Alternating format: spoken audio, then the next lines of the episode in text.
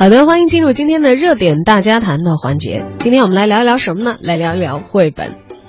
说起绘本，大伙儿应该都不陌生了。从吉米的《地下铁》到熊顿的《滚蛋吧，肿瘤君》，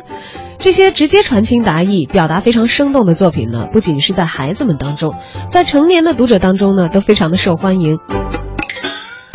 昨天呢，听我们节目的朋友也都知道啊，我们的儿童文学作家曹文轩先生荣获了国际少年儿童读物联盟颁发的安徒生奖，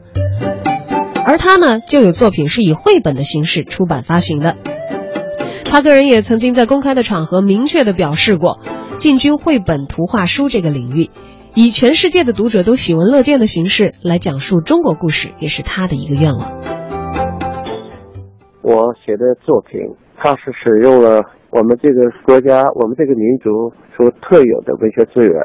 曾经遭受过太多的苦难，那么现在已经到了我们使用这些财富的时候了。一个一个的中国故事是这个世界上任何一个地方都不可能产生的。那么故事是中国的，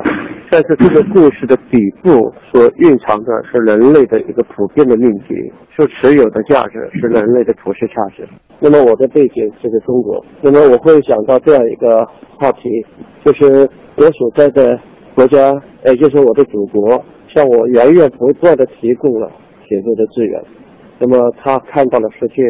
同时也让世界看到了我。在这个过程里头，我的同胞们。是一起努力，才帮助我获得了这个文学的重要奖项。曹轩老师在获奖感言当中说到：“说我的同胞们和我一起努力，才让我获得了这个奖项。而这个一起的努力，其实还在持续的进行当中。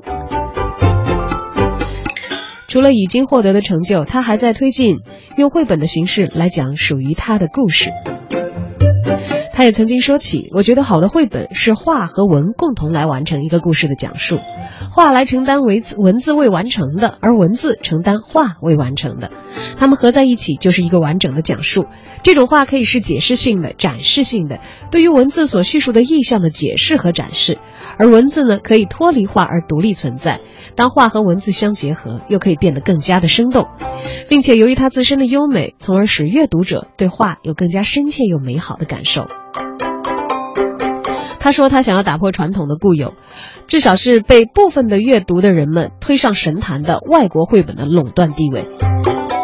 要让更多的中国乃至全世界的孩子都看到中国的原创绘本。”他也说，他曾经在公开的场合，针对把绘本神圣化、神秘化的理论，做过一个名为“无边的绘本”这样的主题发言，讲的就是，既然绘本本来就是我们人类自己创造的，世界上本来并没有绘本这玩意儿，那么绘本的规律和规则也可以由我们自己来定。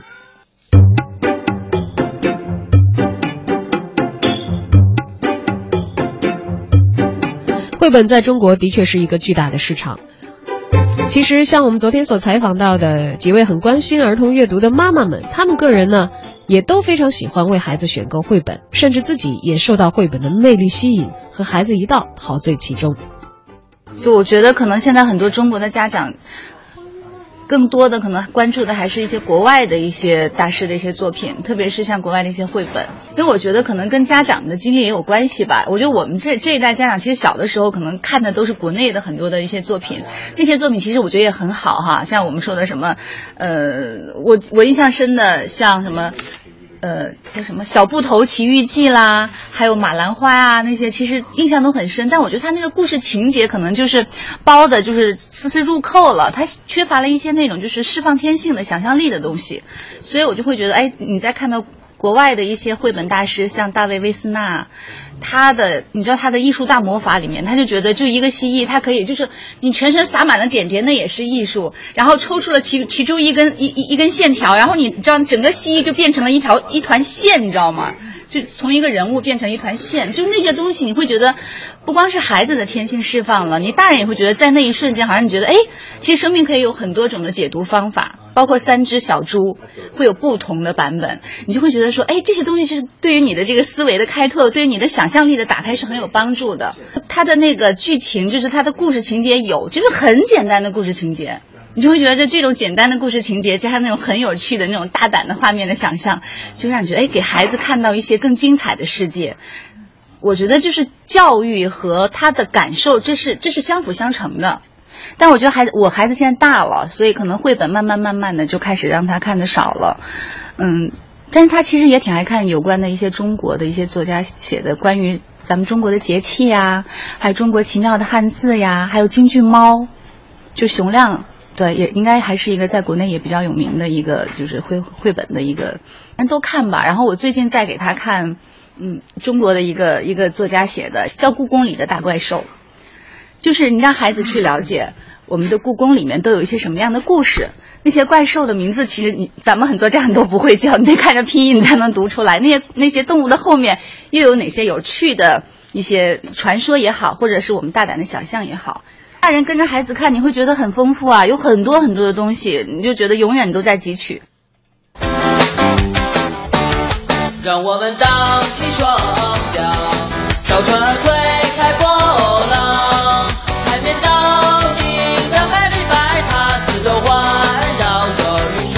大人跟着小朋友一起看，也变成了绘本的读者。今天我们来聊一聊绘本。您是成年观众吗？还是您是正在成长当中的一位小朋友？你所最爱的绘本作品是由谁创作的哪一部呢？我们愉快歌唱。读图时代绘本。好像在手绘的这些图案当中，传递出来的有情感、有世界观，更有一些情绪上的连接。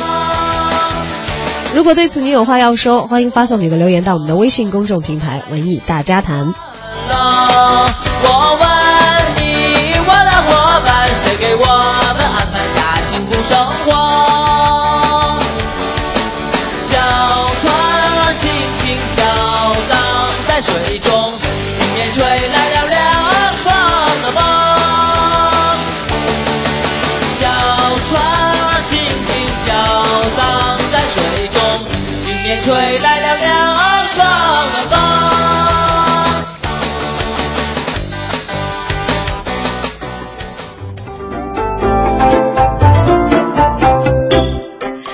我们从读者的层面，可能只能在市场上去选择。已经继承的产品，当然这个选择确实也会让我们挑花了眼，因为来自国外的大师也好，来自国内的新原创力量也好，铺陈在我们面前的可供选择的绘本内容实在是太多太多了。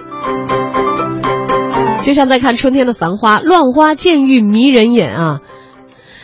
当然了，在为我们构筑这个市场的我们的出版界的业内人士，他们对于绘本的发展，身在其中又是怎么看的呢？为此，我们采访到了中国少儿出版社的总编辑海飞。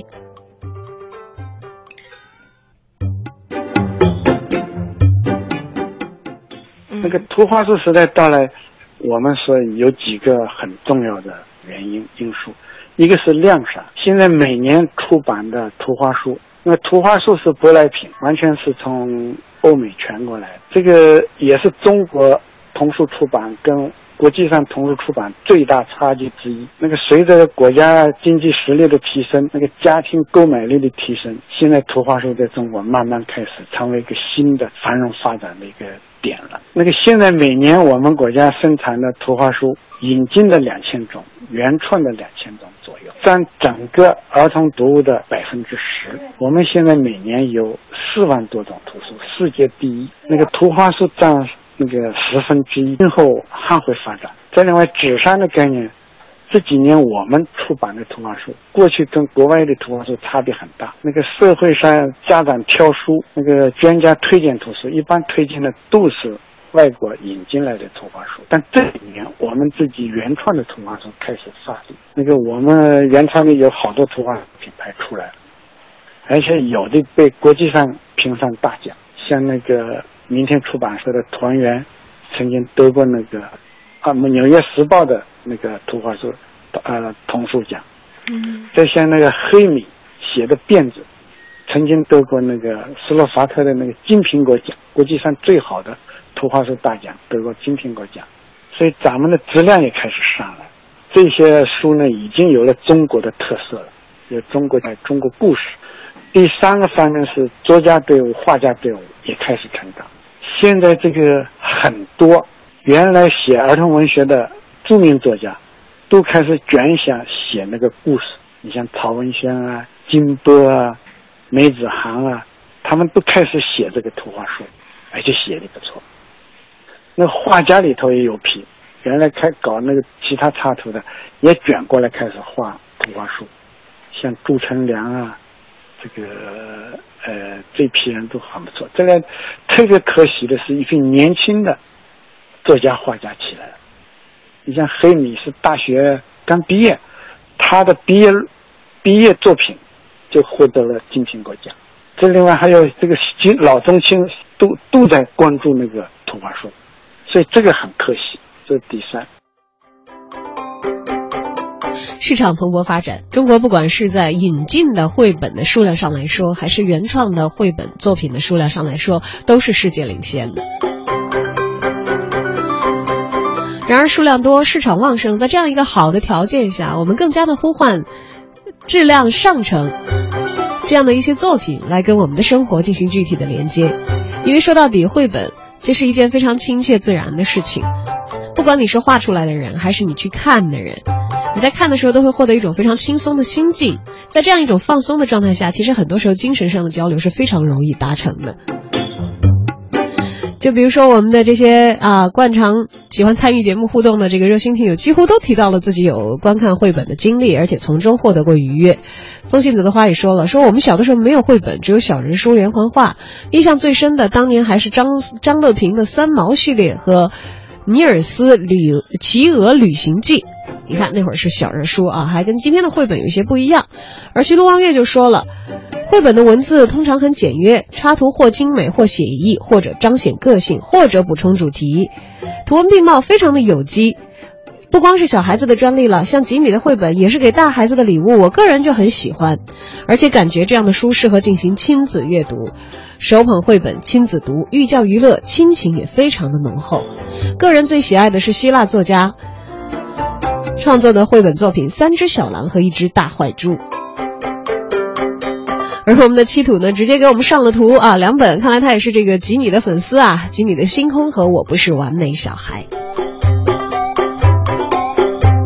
的的确确，有很多时候图画所传达的意境也好，它所传递的情感也好，是无法用文字这样的另外一个表述的界别去替代和复刻的。当文字和图画相结合，绘本为我们打开了一扇观察外界，同时也是窥探自己内心的窗户。其实不知道大家在早些时候啊，网络时代这个刚刚蓬勃发展，还没有到现在手机互联的时候，有没有关注一些网络的一些动画的原创？因为到后来，其实他们也变成了一些绘本。像我个人记得，就曾经采访过这个张小河之父啊，陈格雷。张小河可能大家都见过这个 QQ 的动画形象了，方方的一个脑袋，然后是一个小白领的形象啊，奔波于生活。然后他的同事有丽丽盒，还有别的盒子，然后还有这个盒子界的老板，也是一个方方的头。其实陈格雷自己就跟我说过，说他是一个故事的创作者，但是由于他自己并不是一个绘画的专家，所以他有专门的团队为他来把他脑中的故事呈现到。画面上来，但是画面却是他坚持笃定，来传递他故事所选择的一个方式。其实这个想法是不是和我们的刚刚获得了安徒生大奖的曹文轩老师是，哎，正好是如出一辙呢？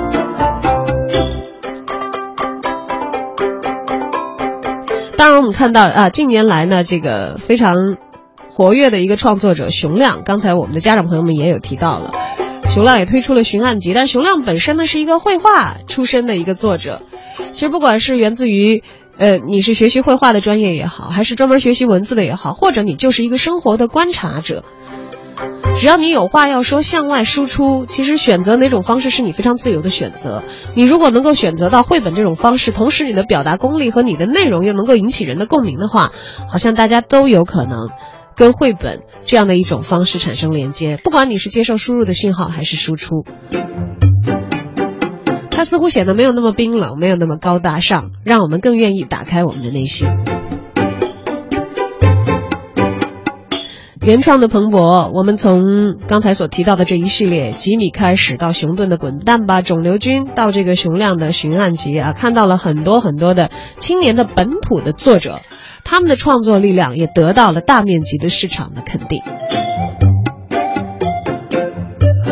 而出版行业对于这片市场的开拓和土壤的耕耘，也是在有意识地进行着一些维护性质的努力。呃，研究机构也有了，北京师范大学专门成立了中国图画书创作研究中心，所以这也是一个很重要的标志，标志着咱们开始关注理论方面的研究，通过理论研究来提升图画书出版的那个品牌的质量，同时这个。他们还设计了排行榜，二零一五年的前十名的排行榜已经出来了，最近已经发布，这样就有个标杆性的人，从理论上到实践上有个标杆性。国际合作加强了，这个图画书国际合作超过了其他所有的呃童书的品种。你像那个二十一世纪出版社，他们专门把波兰的画家请到中国来，那个把那个波兰的画家。麦克格雷涅茨请到南昌，跟那个二十一世纪出版社合作出版了《好困好困的蛇》等一批好的图画书，还把日本的著名画家木下静请来合作出版了图画书《熊猫的故事》。再向中少总社跟巴西的安徒生奖插图奖获得者罗杰米诺合作出版了曹文轩的作品。羽毛这个图画书，所以跟国际上这种合作啊，啊蓬勃开展，所以这也是很不错的。因为图画书容易合作，呃，它这个文字很少，所以我我觉得这个这几个方面可以归纳为中国的图画书时代正在到来，或者已经到来。这认为图画书呢，根据国际上研究跟中国的市场调查，它是学龄前儿童最好的启蒙认知读物。图画书，的的确确在读图的时候，让我们跨越了文字的障碍，这样让很多在文字研究上有所长的，像曹文轩老师一样的作者，也把目光和重点聚焦在了绘本身上。写写和画画这种人类源于自身的非常自然的表达。成为现在出版界所关注的一个焦点，或许也是我们读者之福。而我们更呼唤更多的原创力量关注我们当下的生活，像熊亮的《寻案集》那样，或者是像刚才家长所提到的去关心这个故宫的五角兽一样，更加贴近我们的文化。我们也看到了像熊顿这样关心在都市当中身体遭受病魔袭击的年轻人，以及像张小河这样关注在大都市里打拼的和我们一样的白领张小河的生活。这样切近我们当下中国人的精神世界和生活现实的作品，可以更加如雨后春笋一般蓬勃地巴结生长，开出繁花，结出果实。